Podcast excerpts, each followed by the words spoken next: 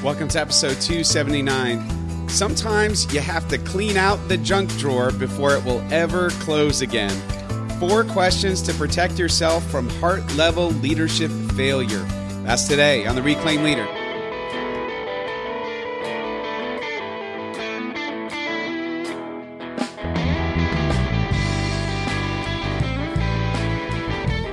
Hey everyone, welcome to episode 279 of the Reclaim Leader. I'm Jason Tucker back again with Jesse Skippington. Jesse, how's it going today? Doing well, Jason. You know, before we hit record, we were just talking about in the lead up, we got Easter right around the corner, and I think we're close to real time as we're recording this. And so I know all of that's on all of our radar. And there's just a lot that goes into this time of the year. But really, if we're honest, we've gotten back to a point in a lot of our churches where I don't know that there's going to be a downtime again. Like, I just feels like we're in go mode. How about for you? Yeah, it's the same. You know, it used to be that the church, the rhythm of the church year felt very seasonal. Doesn't feel seasonal anymore. It's like a season or like the fashion season seasons. They're every two weeks, not every, yeah. you know, every couple of months. So, well, and there's always something yeah, there's something special going on in each season. They're all unique or whatever, but we got a lot going on. And in the middle of that, I think as we begin to work really hard and the, the pieces are moving really fast and we're, we're running pretty hard, I think sometimes we uh, forget some of the fundamentals of leadership. And that's what our podcast uh, episode today is about. Just getting back to uh, a really basic, important facet of leadership, which has to do with our hearts. So we're calling this conversation four questions to protect yourself from heart level leadership failure. Uh, we want to be thoughtful about what's going on inside of our hearts and uh, dealing with some of that so that we don't end up in one of those character fail moments that we see uh, splashed over the news. And maybe ours wouldn't be splashed all over the news because we're not famous or something, but we can easily fall into those things. And um, I think I would call character failures that uh, define it maybe as heart level failures that show up in real life. And they're not planned events. It's not something that we go, you know what? I think I'll have a character fail today. It's yeah. something that happens over the course of the of time when we stop paying attention to what's going on on the inside. Uh, when we stop asking questions about our hearts, or we stop investing in practices uh, that guard against the usual spe- suspects. I don't know when you think of the usual suspects of character failures. I don't know what comes to mind for you, but kind of the, the stereotypical ones of greed or sexual temptation or just plain dishonesty and not telling the truth about how things are going or maybe abuses of power. Those things, none of us plan for that. But my, uh, as we're going to talk today, if we're not asking questions about our hearts, we can end up there uh, and uh, kind of just kind of slide toward that. So um, that's where we're going. Not that I don't know, Jason, is that the most cheerful topic in the world? I, I think it's well, important. I think there can actually be a lot of encouragement and hope in this topic. I do think. Yeah. For me, the reason why this issue is so important is that when I get in, into this crazy busy mode that I'm in at the moment, it's I get physically tired. And when I get physically tired, I become a little bit of a spiritual idiot if I'm not careful. Yeah. Because, yeah. you know, as my body goes, so does my spirit. And it's sort of like the idea that I, I don't, you don't just accidentally drift into health. Yeah. That's just not how it works. I got to just wake up one day and be like, oh man, I caught myself so tired. I caught myself eating a kale salad That's and right. working out. I mean, it's just, I don't know how it happened. It was great. Yep. But it's true with our with ourselves, with our spirits, with our leadership that if we're not intentional about it, we're not going to be healthy and that will have a ripple effect on Absolutely. everything we touch including our yep. own lives yeah i mean jesus said this way. He said out of the good stored up in a man's heart good things will come. Out of the evil stored up in a person's heart the evil will come. Out of the overflow of the heart the mouth speaks. I mean the heart is is crucial. And i think it was maybe andy stanley or someone like that that said what's on the inside will eventually show up on the outside. So we got to pay attention to what's going on in our hearts and uh, how we're doing on the inside because that's going to impact what comes out. And it might not come right away. It might be down the road, but eventually it will. And so um, we want to ask these four questions, and um, there's probably different ones you could ask, but here's four questions that I think can help us just how do we protect ourselves from heart level leadership failure? And uh, the first one actually has to do with systems and procedures that we would have in place. And I think probably if you're part of a denominational church, some of these things are built in for you. You were trained in them. And I, I think we actually are set up for success here. So the first one is, is this. Do I have oversight and accountability built into the system to guard against the usual suspects of heart level leadership failure? Do I have policies and procedures, open door policies, transparency related to finances? Uh, do I have a group of people who are, are, are helping us think about power dynamics and, and leadership and all those kinds of things? And I don't know, Jason, I think in our systems, we kind of uh, sometimes overprotect against those things, maybe, but we certainly have policies and procedures that are there uh, and, and that if we follow them can actually set us up for success when it comes to somebody just noticing and saying, Hey, this is not okay. Or we get out ahead of what could become, if we're not careful, an issue.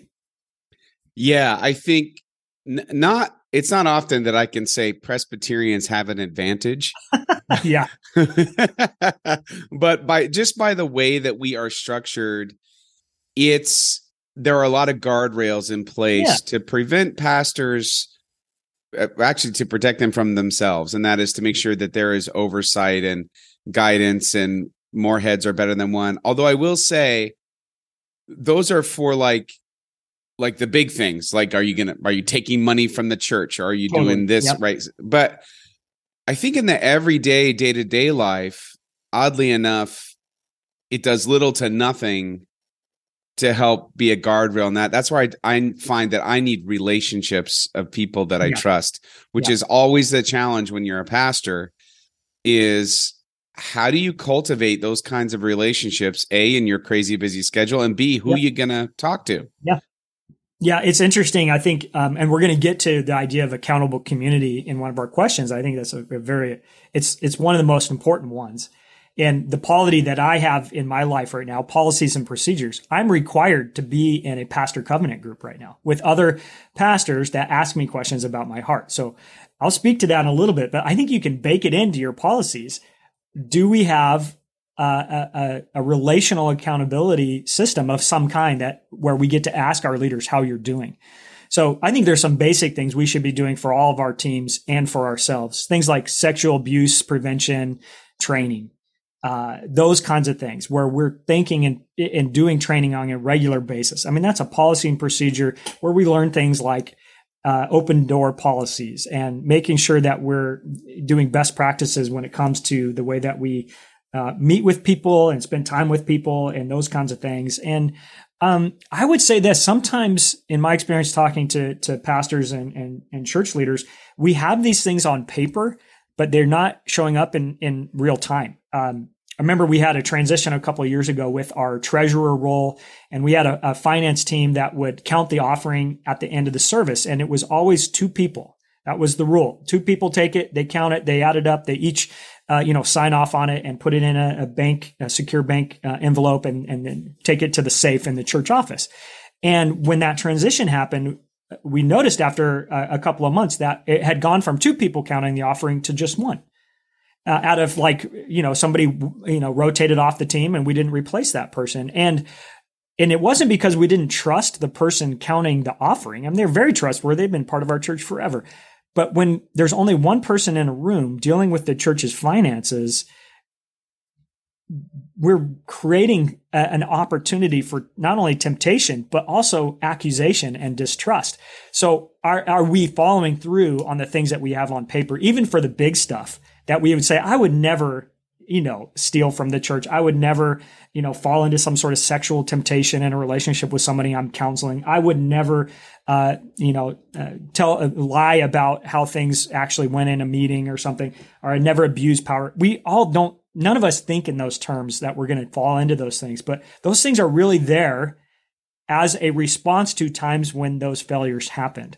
And so as much as we get kind of annoyed by policies and procedures and, and training around that stuff, they're there for a reason. So I think we're we do well to ask, do we have those kinds of things in our life together that are articulated, and are we are we um, paying attention to our hearts through the lens of policies and procedures? I don't know. That's the very Presbyterian way to put it.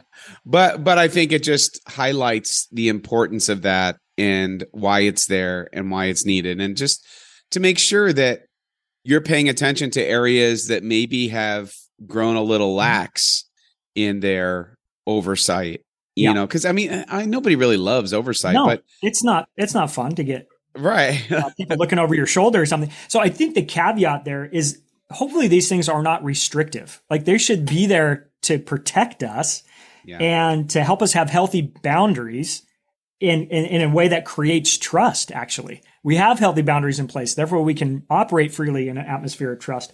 And I think the other corresponding piece to that, because we know churches and church leaders fail and it gets, it, that's what shows up in the newspaper. It's not a good look and it's a bad witness that it actually helps us to be above reproach when we say no. Yeah we actually have an abuse prevention training that all of our staff do. No, we actually do background checks for all of our volunteers. Now we actually have a team that separately, apart from the pastors and church staff, count the offering and deal with it. You're like, so I think it helps us to create an atmosphere of healthy boundaries and being above reproach. And people go, oh, yeah, you take these things seriously. So I think that so, can guard our hearts. It's not even it's not even a possibility to go awry.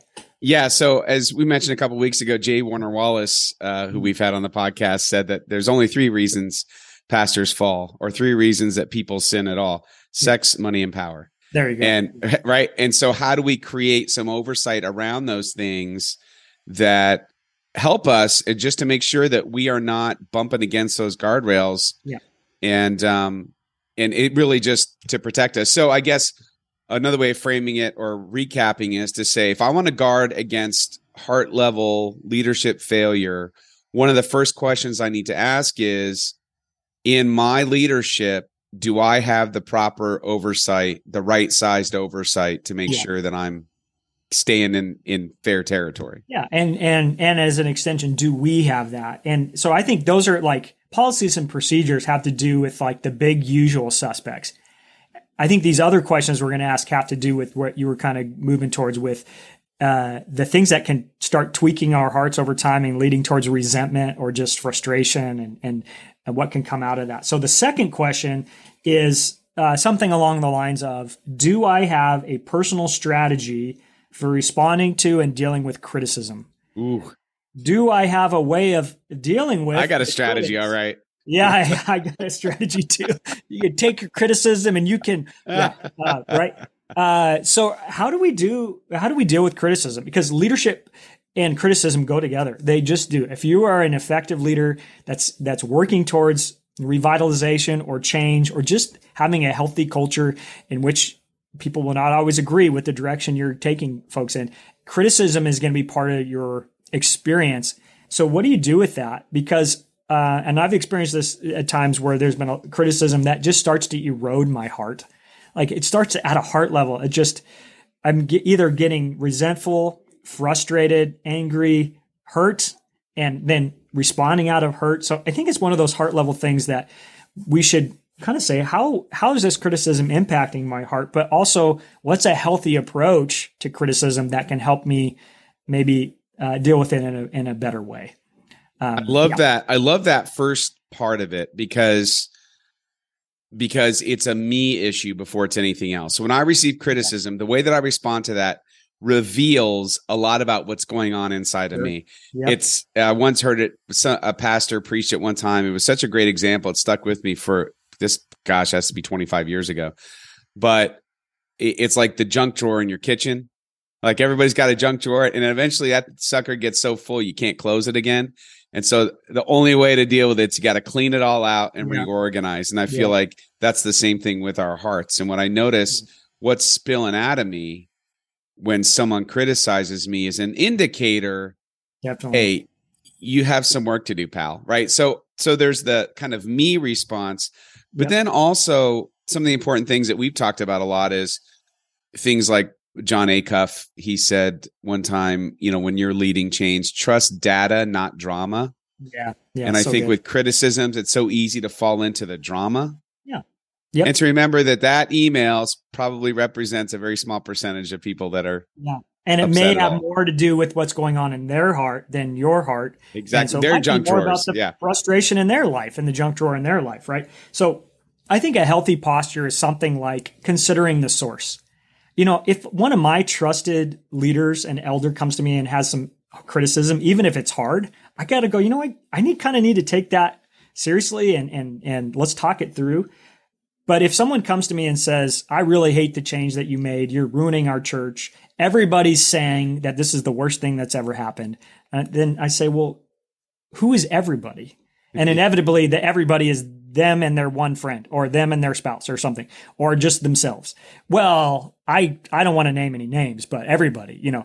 So I think we have to consider the source, uh, the credibility of the source, and that kind of thing, and and put it into proper perspective. And I think to be intellectually honest about criticism, it's never fun to receive criticism.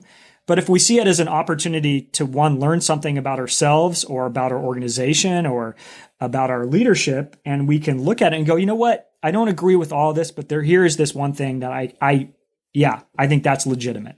And maybe I do need to work on that. I think that actually, that kind of humility guards our hearts, protects our hearts from resentment and frustration. Uh, and then I, you and I have this practice. I don't know if you're still doing this or not, but um, and maybe it was Carey Nieuwhof way back in a book somewhere along the way or something, I said, uh, don't read anonymous uh, criticism. Like anonymous letters just go right into the circular file, the garbage can in our office, because you can't respond to them. You can't do anything about it. And it's just going to kind of uh, kill your heart and, and impact you. So uh, we don't, we don't read anonymous uh, uh, content that comes in. In fact, and we haven't gotten much of it of late, but when we were in a high season of change, we would get anonymous letters written, big block letters about how we are ruining the church. And they were kind of funny. And so we sometimes would read them, but mostly we just got rid of them. I, I heard about one pastor who took an anonymous letter and put it on the communion table up front and said, Is anybody going to sign this? Come forward wow. and sign it. And if not, tear it up, throw it away we want to be able to to communicate with each other in criticism. So know what to do with it sometimes. And then I think a helpful approach too is to be comfortable enough in your own skin to listen first, to not be defensive back, to not react to criticism, uh, to just uh, be I think in terms of more of responsiveness rather than reactionary. And I think you're right though. When we get towards reactionary mode and we start firing off that email, we're getting ready to hit send. We need to go. You know what? what's going on with my heart right now? This I, yeah. I need to pump the brakes and, and take a moment. So ask yourself, do I have a personal strategy for responding to or dealing with criticism? I think that's a crucial part of protecting our hearts. What sort of what sort of failure comes out of not responding well to criticism? I think certainly burning bridges and yeah. d- damaging relationships yep. inside and outside the church. I unfortunately have been guilty of both. Yep. And so, I would say for me, the other heart level stuff that comes out that's not so great, doesn't reflect God's heart, is talking about that person behind their back, uh, saying unfair or un- uncharitable things about them to other people, uh, complaining about them instead of going directly to them and, and trying to work out something.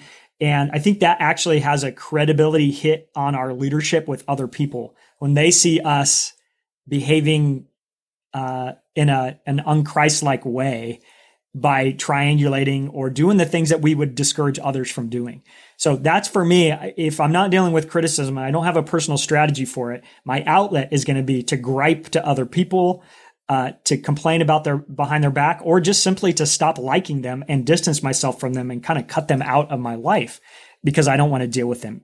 Um, I don't want to have that confrontation or that conflict. So I do think it shows up in unhealthy ways that we might not see as like this colossal leadership failure or character failure, but it will erode our leadership credibility yeah. if we're not careful. And eventually it can really lead to lots of broken bridges that make getting traction and moving things forward really difficult. Yeah. Good. Uh, what's the next question? Question okay. three. Question three, and you kind of touched on this one already, but uh, ask yourself Do I have accountable community? Another way to say that is Who is asking me about my heart, how it's doing? Do I have someone that says, "How's your heart, Jason? How's how's it going on the inside? Uh, what are you struggling with? Uh, where do you need me to pray for you? How can I encourage you?" But having someone ask about our, how our hearts are doing as leaders, I think, is crucially important. Um, and I, I, mentioned that you know one of the requirements in my policies and procedures in in ECO, the denomination I'm connected to, is we have to be part of a pastor covenant group. We're not allowed not to be. And so it's built in and there's a set of questions that we ask ourselves that have to do with what's going on inside of our hearts and how's how are things at home and how are we doing with our with our teams and our leadership and um, how is our relationship with god right now? Are we feeling close or distant? And we do that that on purpose. The idea is hopefully we get out in front of things before they become blow up kinds of things. And uh, and and knowing that we're going to be asked about that i think causes us to be a little more reflective along the way as well yeah i think i think that's so good and so important and so hard sometimes to mm. find. I think that's yeah. one of the challenges again that I that I had mentioned before about about finding your people to do that. I feel like but between you and I've got another pastor friend here not too far from me who I feel like I could be real with, be yeah. myself with. And it's unusual, but I do have two friends who are members. Yeah who we have the kind of relationship that I could actually talk to them like that, which is really rare. Yeah. And not something even that I was looking for. It just kind of happened as yeah. as we grew closer as friends. Yeah.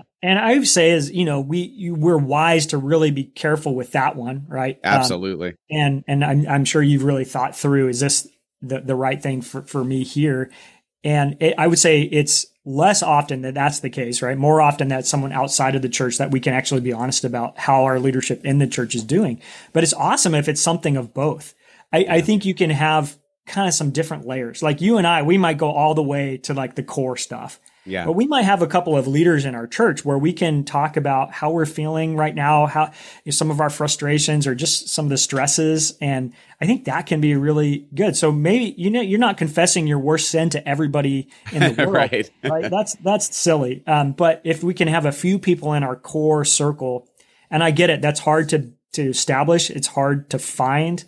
And, um, but I think it's something that we should be oriented toward and looking for it. And, and if we don't have it, say, God, help me to find people that will ask about my heart that I can trust to be confidential about my life, but also can help me see the blind spots. I, you remember when we did the whole Johari window thing and we had to point out each other's blind How spots? How could I forget? Oh man, that was excruciating, but didn't we learn a lot? And, yeah. and weren't we glad that know, in the end, some people pointed some things out that helped us get out in front of what have, could have been become issues. And so having that that group or accountable community or whatever you want to call it, uh, maybe call it an encouragement community if accountable community is a little too scary. But people who are going to ask you, "How are you doing? How's your heart? How's your relationship with God?" I think that's a healthy thing.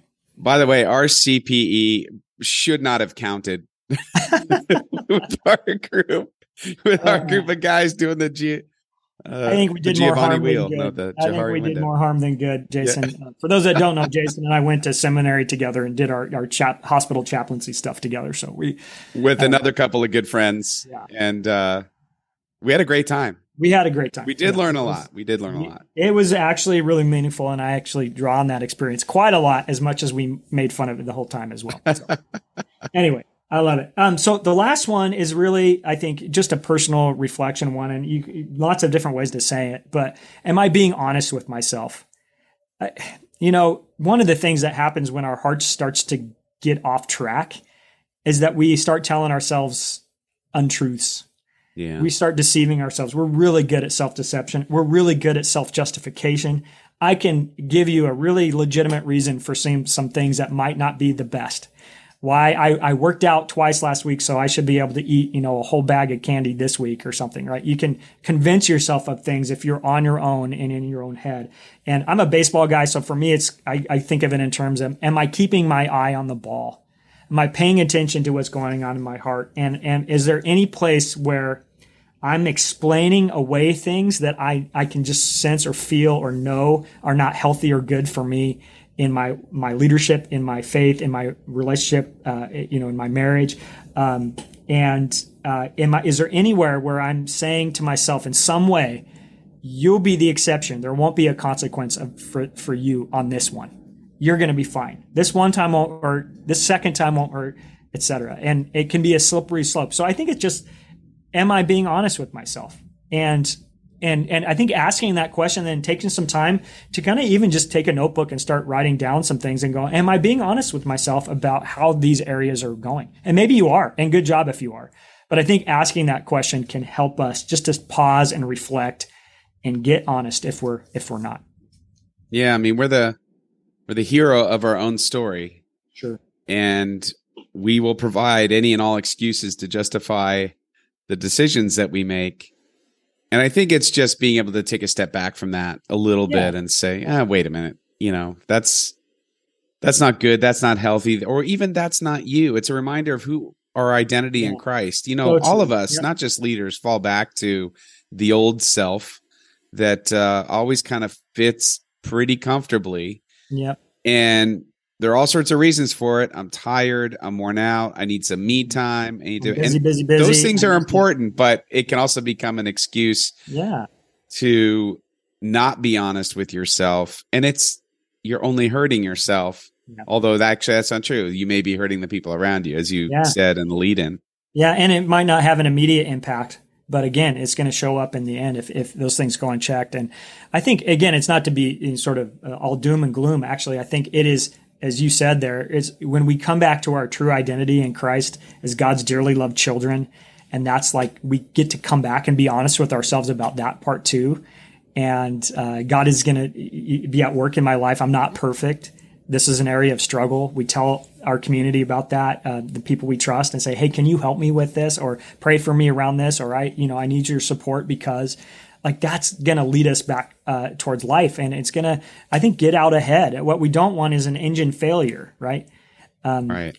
Uh, you know, when I was living and working in San Antonio, Texas, I had a, um, I was a poor college ministry guy, and so I had this old Honda Civic hatchback that finally died and I had to find a new car, new to me. So I went looking in the used car market, found a private seller that sold me a Honda Accord and it looked great on the outside. It ran pretty good and uh, the price was too good to be true. But I didn't have a lot of money, so I bought it. A week later, the engine failed. The timing chain had had failed at some point along the way, and they did like a temporary fix to to disguise the problem. And the heart failure was not something obvious on the outside. It, the engine blew up. I would never have known just looking at that car. And so I remember pushing the car into a, a local mechanic garage and he said the engine's going to need to be replaced. And I handed him the keys and said, you keep it because the engine was going to cost more than the car was worth. Right. And we want to get out ahead of engine failure. We want to do the things that are going to protect our hearts and, and, you know do the maintenance along the way by asking questions like this. And maybe you can come up with other ones but you know these here's four questions that we think can help you to just protect your heart from from you know that or protect yourself from heart level leadership failure. We don't want that. And uh, the church doesn't need that. We see enough of that out there right? So there's a lot at stake for us as leaders. Leaders are held to a higher standard. In scripture we just are whether we want to be or not uh, there's a lot at stake and how we live and what ends up coming out of our heart will not only impact us, but the people that we lead and serve in our churches. And so pay attention to your heart. Yeah. And, and here's where I find the life in this. Every time I go through this, maybe I, I ask those questions to myself and I get answers that I don't love in a yeah. couple of areas. Here's where the life is for me is it's an opportunity for me to dive back in deeper with God. And that always heals me. That always changes the trajectory. And it's like the clouds lift. Yeah. Once I get back into a deeper relationship with him, when I start seeking God yeah. because of my, I'm just reminded of my own inadequacies and failures. I don't know. I heard it somewhere. Repentance actually has this amazing impact on your life. So, and it's a good thing. It's an okay thing. And in fact, I think it's really important for us as leaders. And I think what the the other part of the good news is, I think for a lot of us, when we ask these questions, we'll find that we're actually doing our hearts are actually doing pretty well. We need God's help. We need that consistency, but we're probably doing a lot of things right. But let's not take off our, our eye off the ball in the midst of a busy season or when we're cranking away uh, because there's a lot at stake. And so, um, anyway, I hope that uh, you all out there, you're uh, moving forward. You got good things in place to help you in your leadership to, to cultivate uh, that closer connection to, to Christ in your own walk and to have that reflected in your leadership. And hopefully, this conversation that we have every week uh, is contributing to that in some some helpful way. Well, thanks everyone for listening. Jesse, thanks for bringing that good word today and uh, for just praying for all of you pastors out there and all the work you're doing as you're ramping up for Easter. And may God continue to bless you. And if this podcast has been a blessing to you, will you share it with your colleagues? Would really appreciate that. You can, uh, you know, give us a review on iTunes or anywhere that you get your podcast. It would it would certainly help spread the word. And until next time, it's just a reminder ministry is hard. It is truly so much better when we do it together. All right, take care, everyone.